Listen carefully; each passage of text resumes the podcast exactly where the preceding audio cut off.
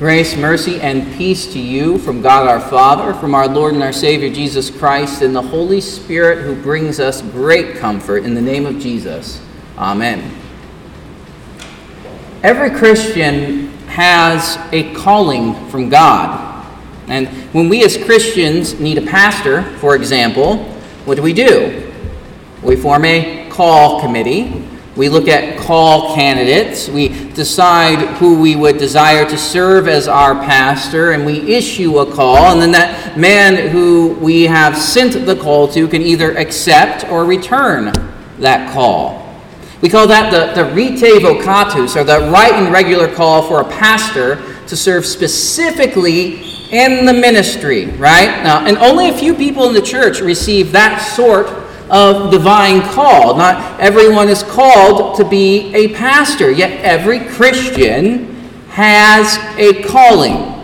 As there are many vocations in the Christian church, there are many people in the Christian church, each Christian has a calling, a duty, a role from God. Some of these callings are man-made, things like when we think about maybe our life in the Missouri Senate, things like a district president, synodical president, chairman, secretary. These are all made for service in the church, but we cannot call them divine callings. Man created these works. Man created these positions. They assist the mission of the church. They help serve the congregation in their ministry. And anyone who holds these offices should rejoice in them, be diligent in them. But there are more extraordinary callings for Christians than these, than the official offices that we make in the church and all these other things. There are callings that God himself institutes for you as Christians to live in. And these callings are ones that are common.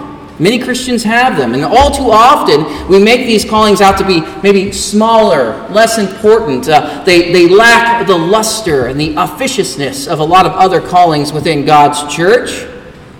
But that's not how God sees things.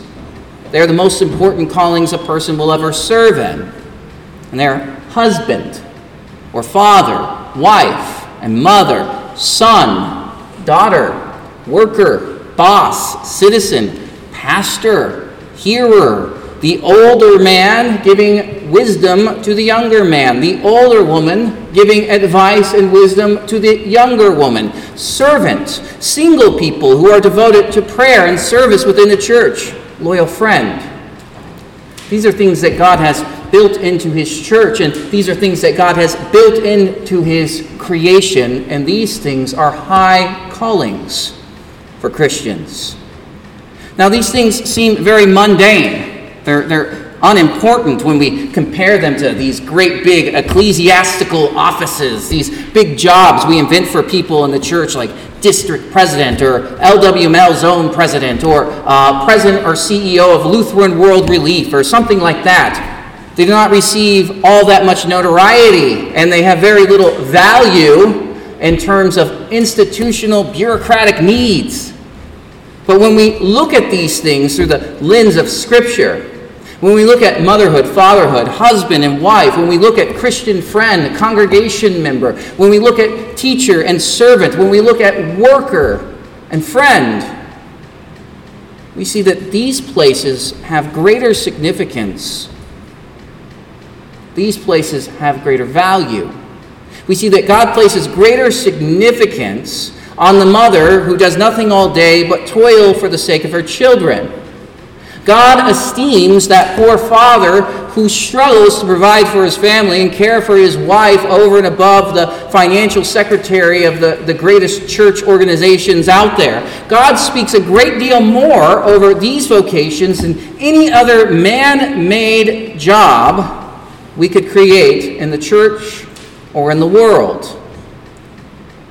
And that means that the guy working 9 to 5 so he can provide a home for his family, or the mother who's up again at 2 a.m. caring for her sick children, or the older and wiser man of God who speaks to give direction to that wayward or struggling younger man, or those old ladies in the church who come alongside the younger ladies to give them direction and how to maybe discipline children, or the Christian who lives contrary to this broken and wicked society around us, or the daughter who wants to emulate godliness and purity to honor her parents, or the son who's striving hard to learn self-control and to bridle his tongue, or the worker who cheerfully goes about his or her work without complaint or bitterness towards their boss, or the pastor who toils and labors over the Word of God to present a faithful and true witness of Christ, or the Christian hearer who forces themselves out in record-breaking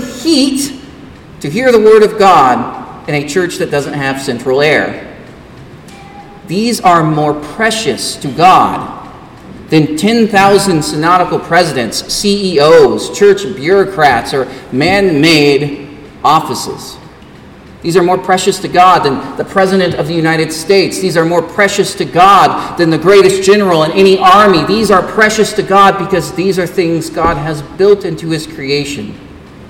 And these are things that God has called His Christians to rejoice in. How does that work? How can we say that these are more precious, these things that lack luster, notoriety, fame, that they don't come with fancy offices, they don't come with big paychecks and a bunch of institutional perks? Well, it's because God includes these things in His Word.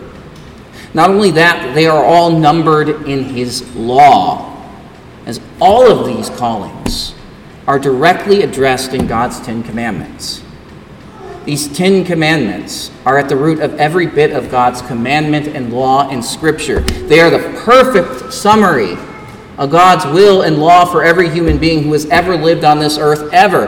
Every bit of law in the Bible is just an exposition and clarification of what the Ten Commandments say. You shall have no other gods. You shall not misuse the name of the Lord your God. Remember the Sabbath day by keeping it holy. Honor your father and your mother. You shall not murder. You shall not commit adultery. You shall not steal. You shall not give false testimony against your neighbor. You shall not covet your neighbor's house. You shall not covet your neighbor's wife or his manservant or maidservant, his ox or donkey, or anything that belongs to your neighbor. And so if you want to know how to live in your calling as a Christian, how to live in these vocations that God has placed you in, whatever they may be, you must know the Ten Commandments. They tell us all that we must know regarding our behavior, our conduct, and the needs of our calling. It addresses faithfulness to God, prayer, worship, the family, the workplace, society, and every other aspect of our lives and callings before God. And so we must know them, we must reflect upon them, we must bind them in our hearts. We must let them teach us how to live. Be receptive to them as we live before God in piety and reverence with love. Yet this is not some magical formula to success. Knowing the Ten Commandments won't make you great at everything. Simply knowing the Ten Commandments doesn't make you sufficient for the callings that you have in this life, whatever they may be. Rather, the Ten Commandments reveal how insufficient we often are in our callings. Because the more you study the law of God, the more you see how you fail to keep it. See, how many parents sit down and reflect on the fourth commandment, honor your father and your mother, and after that reflection realize how maybe they've failed to be parents worthy of such honor? Or how many Christians have read, you shall not kill, and then burned with hatred towards a person in their hearts? Or how many of us have read, you shall have no other gods, only to devote the bulk of our lives to whatever passions our flesh really desire? You know, how sad and foolish we must look as we claim to love and delight in the Word of God, yet every day we fail to observe it. And the world, of course, takes notice of that. They love to point out how our inconsistency is apparent, how they would love to mock us for that. You know, oh, look at that Christian. He lost his temper. Oh, look at that pious church girl. She said a bad word. Oh, that pastor, that man over there, he seems to know the Bible, but he can't control his kids. Oh, that guy over there mismanages his finances. That pastor looks tired and cranky all the time. He's not living his best life now, is he? All right? And it's all enough to make us want to quit. When we all have this law set before us, we know we're not sufficient. We will have a guide, but as we have that guide, we stumble every step of the way and eventually we fall off the map. Knowing the law alone does not make us sufficient for our callings. And that's what St. Paul is addressing today when he talks to the Corinthians in our epistle lesson. Paul's calling is from God. You see, some of the Corinthians had been swayed by St. Paul's opponents in the ministry, and they had heard that maybe Paul's not a genuine apostle of Christ, and he didn't have his calling by Christ to serve in the church in this great capacity. And not to mention, Paul did not demand that the churches keep all the rituals and all the things of the Old Testament Jews. And he told the Gentile Christians that they didn't have to be circumcised. And that was offensive to a lot of people. And so the Corinthians asked Paul, hey, show us some credentials. Give us some proof that you really are. Maybe a letter of recommendation to prove that you really are this apostle of Christ. You see, they wanted something that would prove to them that he was an apostle sent by Jesus so that he could serve in this big-time important office that he was called to. They wanted some sort of man-made official proof that Paul had the authority to say that what he was saying and do what he was doing. And so, what does St. Paul say to all of this? He says, well, such is the confidence that we have through Christ toward God, not that we are all sufficient in ourselves to claim anything is coming from us, but our sufficiency is from God, who made us sufficient to be ministers of a new covenant, not of the letter, but rather of the Spirit, for the letter kills, but the Spirit gives life. In other words, Paul is saying that the greatness and worthiness of his calling is not rooted in anything that St. Paul does. It's not rooted in his knowledge or working of the law. It's not rooted in how good Paul is at keeping the commandments of God. It's not rooted in the approval of other men. Paul does not need St. Peter's approval. Paul does not need St. James's approval. He does not ask for letters or recommendations from the other apostles to say, hey, trust this Paul, he's okay. These things don't flow from human hands. They don't flow from human work. Rather, Paul says that his sufficiency to preach the gospel comes from Jesus Christ alone. His calling is entirely a gospel calling. He was not worthy to stand in the role that God had placed him. Paul was a persecutor of God's church. He was zealous for the law of God. And so it was only when Paul receives the forgiveness of sins in the gospel that he's able to enter into his calling as an apostle. It was only because of the gospel of forgiveness. His letter of recommendation is that he preaches God's word. And the fact that there is a congregation in Corinth that worships Jesus and believes in the gospel, that was sufficient enough proof that Christ had called Paul by the gospel. Paul said, that's fine. That's my proof. You're my letter of recommendation. The Corinthians had the forgiveness of sins. They proclaimed to them, and they received that forgiveness with joy. Paul was a sinner, totally insufficient for his calling according to the word of God's law. He fell short in every way. He was meek. He was weak. Yet according to the gospel of Christ, Paul boldly entered into this vocation with reverent joy, because the law kills, but the gospel gave him life. See, it's not to imagine... too hard to imagine how life under the law works, right? It's a life of failure and missteps and concealment of shame, right? It needs human acceptance to function. So I fall short. What do I need to do? Well, I conceal it. I cover it up. I don't want my neighbors to see my weakness. So what do I do with my weaknesses? I hide them. I pray that my failures are not discovered. I pray that they're not found out. And I don't want my neighbor to think that I'm not worthy. And so the problem is we do fail. We aren't worthy. It's not a matter of if, but it's a matter of when we fall short. It's a matter of when we fail in our callings from God. And it happens more often than we'd like to admit. And so what do? We lie to ourselves. We keep track of the good. We get a nice curricula vitae resume coming up and we say, hey, look, this is the good that I have done. I want others to see it. And that way, we look better than we actually are. We have human acceptance that says we are sufficient for our callings. We have the approval of all the people around us, and we get that letter of recommendation. And Paul is saying that this human acceptance doesn't matter to him.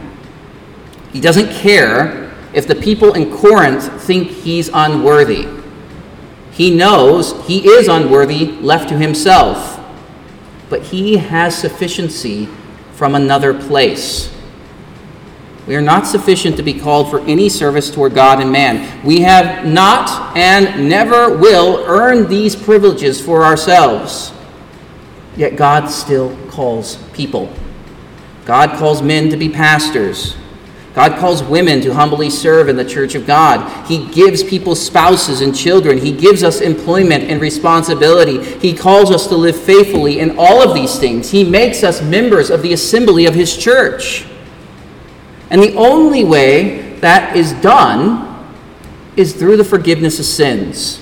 There's not a person on this planet who does not fall short of what they've been called to be. There's neither a pastor, a parent, a worker, a family member who has not fallen short of the calling that they have been given by God. And that means that we are all failures at some level when we are left to ourselves, because the law demands adherence. It demands perfection to the letter. The wages of sin is death, and to trespass against your vocation is a deadly failure. One moment of laziness is destructive to your soul and the person who you've been called to love.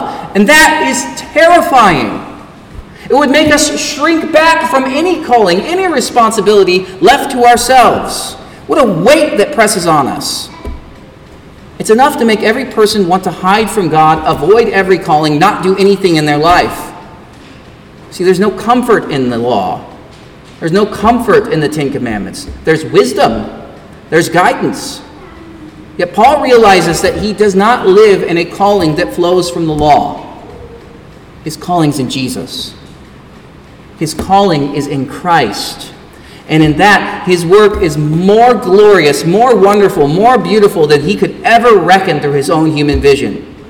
He says, now if the ministry of death, carved in letters on stone, came with such glory that the Israelites could not gaze at Moses' face because of its glory, which was being brought to an end, will not the ministry of the Spirit have even more glory? For there was glory in the ministry of condemnation, but the ministry of righteousness must far exceed it in glory. See, Moses, when he preached the law, reflected the glory of God from his face. You see, Moses had spoken to the Lord. He'd been up on the mountain. And now he comes down to talk to the people, and the glory of the Lord shines brightly off of him. And so much that the people, they were terrified to look at Moses. As Moses says and speaks the law to the people, it terrified them. It frightened them. He had to wear a veil over his face to conceal the glory of God that shone off of him. God's glory under the law is terrifying. God's glory under the law is crushing. God's glory is not seen simply in fear of the law, though. All that there would be if we were left with just the Ten Commandments, if we were left with just, you do this, well, it would break us. It would crush us. We'd be left nothing with God's divine judgment against sinners, and yet we know our God doesn't delight in judgment. Yet God's greatest glory is sending his Son to die for sinners. That's what Jesus prays about in John 17. He says, Father, the hour is come. Glorify your Son, that the Son may glorify you, since you have given him authority over all flesh, to give eternal life to all whom you have given him. And this is eternal life, that they know you, the only true God, and Jesus Christ, whom you have sent. I glorified you on earth, having accomplished the work that you've given me to do. Now, Father, glorify me in your own presence with the glory that I had before the world existed. What is Jesus talking about? What does Jesus do right after he says, Lord, Father, glorify me? He dies. He bears the crushing weight of the law, and it's crushed under the weight of God's righteous judgment as all sin is destroyed as Jesus dies for sinners. See, the glory of God is more greatly revealed in the forgiveness of sins. And this is the glory of the ministry of God's righteousness. It is the preaching and administration of the gospel. And so in the eyes of God, the person who is worthy of the calling that God has placed him in is the one who has faith in Jesus. It is the one who lives in repentance and claims no righteousness of their own, the person who will refuse to list their accomplishments, their offices, their human honors, but will be satisfied simply with saying, I am a forgiven sinner. That's all I am, and that's all that matters. And that means that the father who rakes in the cash, spends copious amounts of times with his children, is wise, kind, and always smiling, but doesn't have the gospel, he's still unworthy. While the father who struggles every day, seems overwhelmed, is always tired, doesn't have the right answers to a lot of stuff, and can't spend nearly as much time with his kids as he wishes he could, but is diligent in hearing, receiving, and sharing the gospel with his children, is deemed worthy by God. A good father brings his children to Jesus. Every other label of good falls short. And these do not have the gospel. These other labels, the father who's wise, the father who's strong, the father who's smart. Better be the father who knows Jesus. That perfect dad is still a sinner. There is no perfect dad. There are no perfect moms. There are no perfect husbands or wives. There are no perfect children or workers. There are no perfect teachers or citizens, church members or pastors. They are all sinners who need forgiveness. And according to the law of God, we have callings that we could never measure up to. And according to the law of God, we will see our failures. We'll see how insufficient we are to fill these roles that God has placed us in, because we don't measure up. We don't meet the requirements. We're not tall enough to get on that ride. And according to the gospel, we are made sufficient. According to the gospel, according to the forgiveness of sins, God makes us sufficient and perfect for every calling he places us in. Not by anything that we do, but according to that perfect work of Jesus that's done for you and in you. As Jesus sanctifies us in our callings, he makes us holy instruments of his perfect work, and that's wonderful. Apart from Christ, we can do nothing but stumble and fail, but in Christ, before God, in his sight, we can do nothing but succeed. We know that we're sinful. We know that we're insufficient, but Jesus is not sinful. Jesus is not insufficient. His work does not fall short. His love does not waver. His hand accomplishes whatever it sets itself to do. And that means that we can confidently say, I am forgiven. And as I live under God, as I live in this world, as I live in relationship with the people around me, my sins don't stand in witness against me. No, I know that Jesus stands in my defense. He stands with me, he guides me, and he protects me. And that means that even though I'm not worthy, I'm not sufficient to even be called a Christian, to serve my God, or to love my neighbor, I will do every bit of it with as much vigor and boldness and strength that I have, because my sins are forgiven. And I'm free to serve the God who loves me. Every calling that you have is under that word of promise. Be it sister or brother, pastor or hearer, teacher or student, every day we can find comfort and assurance in the fact that Christ has loved us. We can come together after a long week of failure and delight in that assurance together. As the father and mother come to have their sins forgiven after a long week of trying to stay on top of their children, or as the teacher comes after a week of struggling to help distracted and uninterested minds love the truth, only to take one step forward and two steps back. The friend who comes after failing to show up for their brother in need. The child who comes after having to be belligerently dragged out of bed to come to church. The wayward child of God who comes after a long, unexplained absence. When we come as God's people, we set all of those burdens, all of those shortcomings, all of those failures, all of those weaknesses before the altar of Christ. We all come here for the same purpose. We come to have our sins forgiven by Jesus. We come to be assured of God's love for us in Christ. We come to rest from the labors of our callings and to be refreshed and cared for by the means of grace. We come to be fed. We come to be washed. We come to be strengthened by Jesus, whose grace makes us sufficient to live in his kingdom. We come in perfect weakness to hear Jesus say, "My grace is sufficient to you, and my power is made perfect in weakness." And in this we live in the hope of the gospel. And in this we find strength to live in our callings. We live freedom to pursue motherhood, fatherhood, friendship. We live in freedom to pursue work and employment. We live in freedom to pursue ministry and life. We live in that freedom each and every day.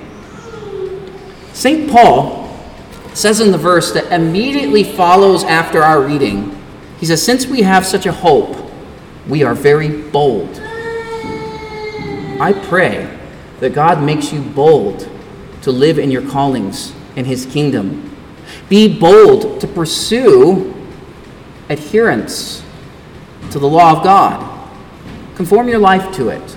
Delight in it, because it's good. It will guide you. But also put no hope in it. Be bold in confessing to Christ when and where you fall short.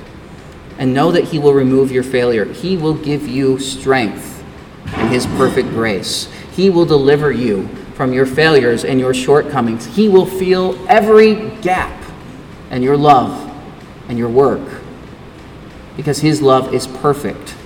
His work is complete, and his grace is sufficient for us. Let us pray. Gracious Father, give us joy in our callings, knowing that you have made us sufficient for them through the forgiveness of sins. And in this joy, let us boldly strive to live according to the Ten Commandments, knowing that even as we fall short, we have been called by the ministry of righteousness in Christ.